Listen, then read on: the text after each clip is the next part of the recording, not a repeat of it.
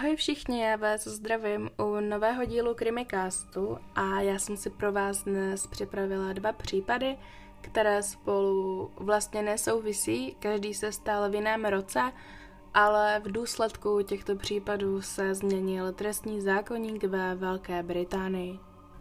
Jako první si rozebereme vraždu Ellie Gold, kterou zavraždil její přítel.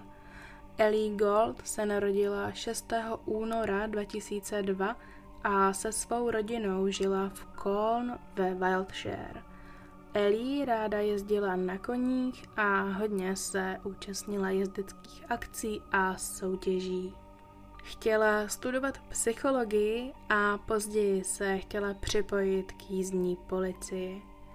Začátkem roku 2019 Ellie oslavila své 17. narozeniny a v tu stejnou dobu začala chodit se svým prvním klukem.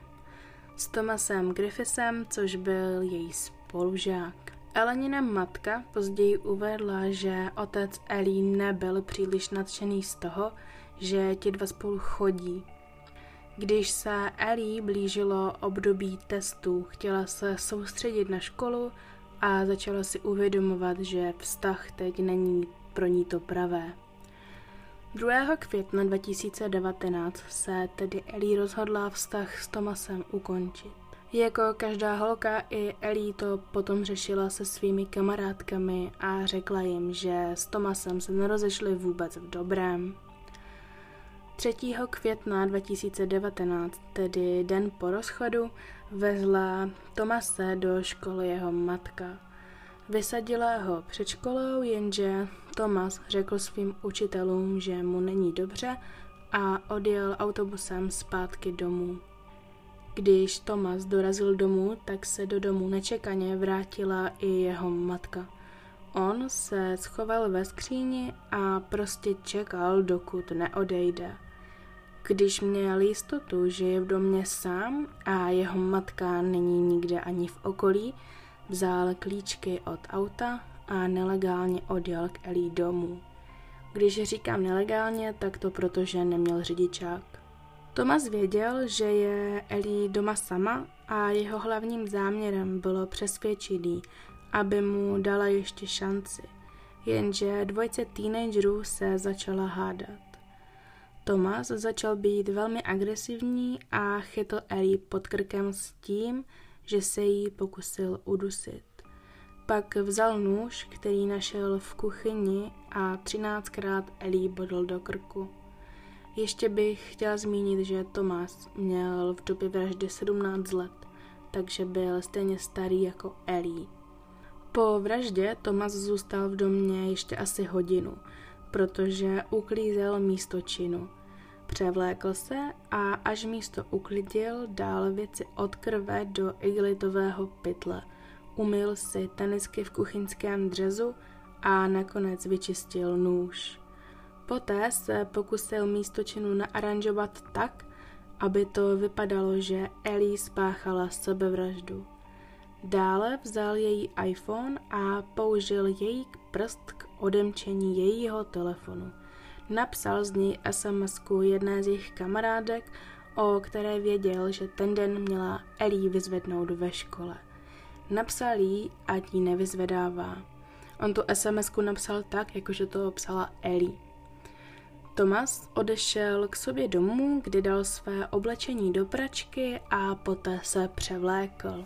Vzal již zmíněný igritový pytel a šel s ním do nedalekého lesa, kde pytel zakrvácených věcí nechal.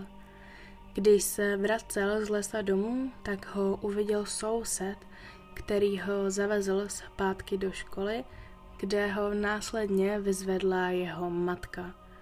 Později ten den Thomas napsal některým svým kamarádům, že s Ellie mají pauzu a také naznačil něco v tom smyslu, že byl poslední dobou hrozně úzkostlivý a nervózní a v důsledku toho si poškrábal krk. Ellie se totiž bránila a to ona poškrábala Tomase na krku, takže proto to napsal do té SMSky. Chtěl, aby to vlastně působilo tak, že se sebe poškodil. Poté napsal sms i na číslo Ellie a zeptal si, jestli se můžou setkat. Elíno mrtvé tělo objevil ten stejný den ve tři hodiny odpoledne její otec po tom, co přišel domů z práce.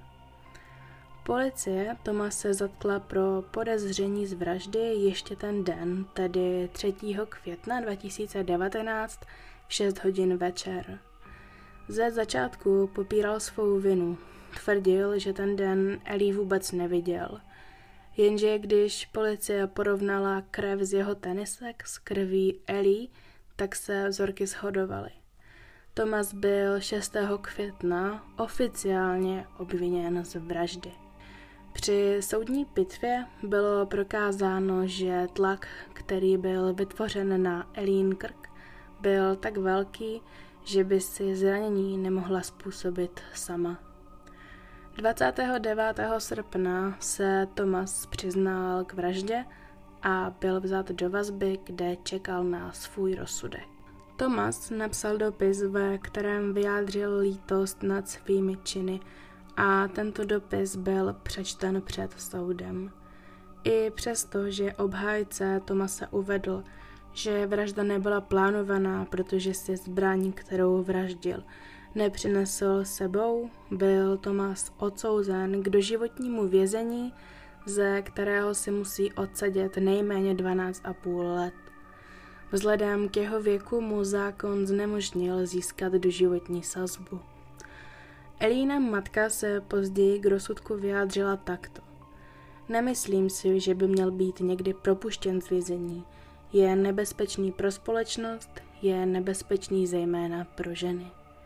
29. května 2019 se konal Elín pohřeb, kterého se účastnila rodina a nejbližší kamarádi Elí. To by bylo k prvnímu případu vše. A teď si rozebereme druhý případ, což je vražda Poppy DeVay, která byla taktéž zavražděna svým přítelem. O životě Poppy se mi nepodařilo najít moc informací, jen to, že milovala matematiku a dosáhla magisterského titulu ve statistice. Poppy byla velmi milá dívka. Věnovala se dobrovolničení a učila děti hrát tenis. Poppy byla zavražděna, když jí bylo 24 let. Zavraždil její o rok starší přítel, tedy 25-letý Joe Atkinson. Dvojice spolu byla ve vztahu něco přes tři roky. Dokonce spolu i bydleli. Jenže po nějakém čase se jejich vztah rozpadl a oba se začali výdat s jinými lidmi. V té době však spolu stále bydleli, ale Poppy se měla 17. prosince 2018 odstěhovat. 13. prosince 2018 byl Joe na vánočním večírku se svými kolegy. Poppy zůstala doma a volala si se svým novým přítelem. 14. prosince v časných ranních hodinách se Joe vrátil opilý domů a napadl Poppy, která spala. Poppy se vzbudila a snažila se bránit, dokonce se podle všeho snažila zbytu utéct, jenže Joe jí způsobil 70 zranění nožem po celém těle a Poppy skolabovala. Na dvě rány vynaložil Joe opravdu velkou sílu, protože Poppy tyto rány způsobily propíchnutí lepky. Po vraždě Joe uklidil místo činu a odjel autem, aby se zbavil oblečení a vražedné zbraně, tedy nože. Asi kolem půl deváté ráno zavolal záchranou službu poté, co kontaktoval svého otce. Záchranáři se pokusili Poppy resuscitovat, ale byla už mrtvá. Joe tvrdil, že ho Poppy napadla nožem a snažil se z ní udělat agresorku – Dále tvrdil, že se bál zavolat záchranou službu, ale zavolal jí, protože mu to přikázal jeho otec. Nenašli jsem nějaké konkrétní detaily ze soudního přelíčení, každopádně Joe prvně svou vinu popíral, ale po nějakém čase se k vraždě přiznal. Byl odsouzen k tomu, že si odsedí minimálně 15 let a 310 dní. Nyní se dostaneme k tomu, co tyto dva zmíněné případy spojuje. Kromě toho, že obě dívky zavraždili jejich partneři, tak je stejný i způsob vraždy. Oba chlapci totiž vražednou zbraň našli až na místě činu, tedy nepřinesli si ji cíleně. Podle britských zákonů však vrah, který si přinese na místo činu zbraň, dostane vyšší trest než ten, který zbraň najde až na místě činu. To znamená, použije třeba nůž, který najde až v domě, kde vraždí, jako tady ve zmíněných případech. Matky zavražděných dívek se ale rozhodly bojovat a chtějí změnu. Pokud jsem to dobře pochopila, tak bohužel ve věci zbraní se jim zatím nepodařilo dosáhnout změny, ale 9. března 2021 byla představena změna zákona pojmenovaná právě po Ellie. Tento zákon umožňuje zacházet s budoucími mladistvými vrahy jako s dospělými, čím se tedy zvýšila vyše minimálního trestu na 27 let. Právní předpisy sice neumožňují to, že by byl trest Tomase znovu přeskoumán, Elína matka však v jednom rozhovoru uvedla, že i to je pro kampaň, kterou tedy vede s matkou Popy, velký úspěch a dále uvedla, že by na ní Ellie byla velmi pyšná. To by tedy bylo k dnešnímu podcastu všechno. Na začátek bych se chtěla zase zeptat vás, protože se vás ptám skoro v každém díle na nějakou otázku vždycky na konci, jestli si myslíte, že je to správné, že vrah, který si vlastně tu zbraň přinese cíleně, dostane vyšší trest než ten, který tu zbraň najde až na tom místě činu. Za mě je to teda jako vrah jako vrah, prostě i tak ten člověk někoho zabil a je úplně jedno, jestli tu zbraň přinesl na to místo, anebo ji našel až na tom místě. Takže tak za mě. Já už teda klasicky nakonec odkážu na náš Instagram, kdy jsme jako Krimicast a pokud se ti naše tvorba líbí, tak nás můžeš podpořit na platformě herohero.co, kdy jsme jako Krimicast toto se dvěma T na konci a tam vlastně zveřejňujeme takový bonusový obsah, dejme tomu. Tak jo, tak se mějte hezky a u dalšího dílu ahoj.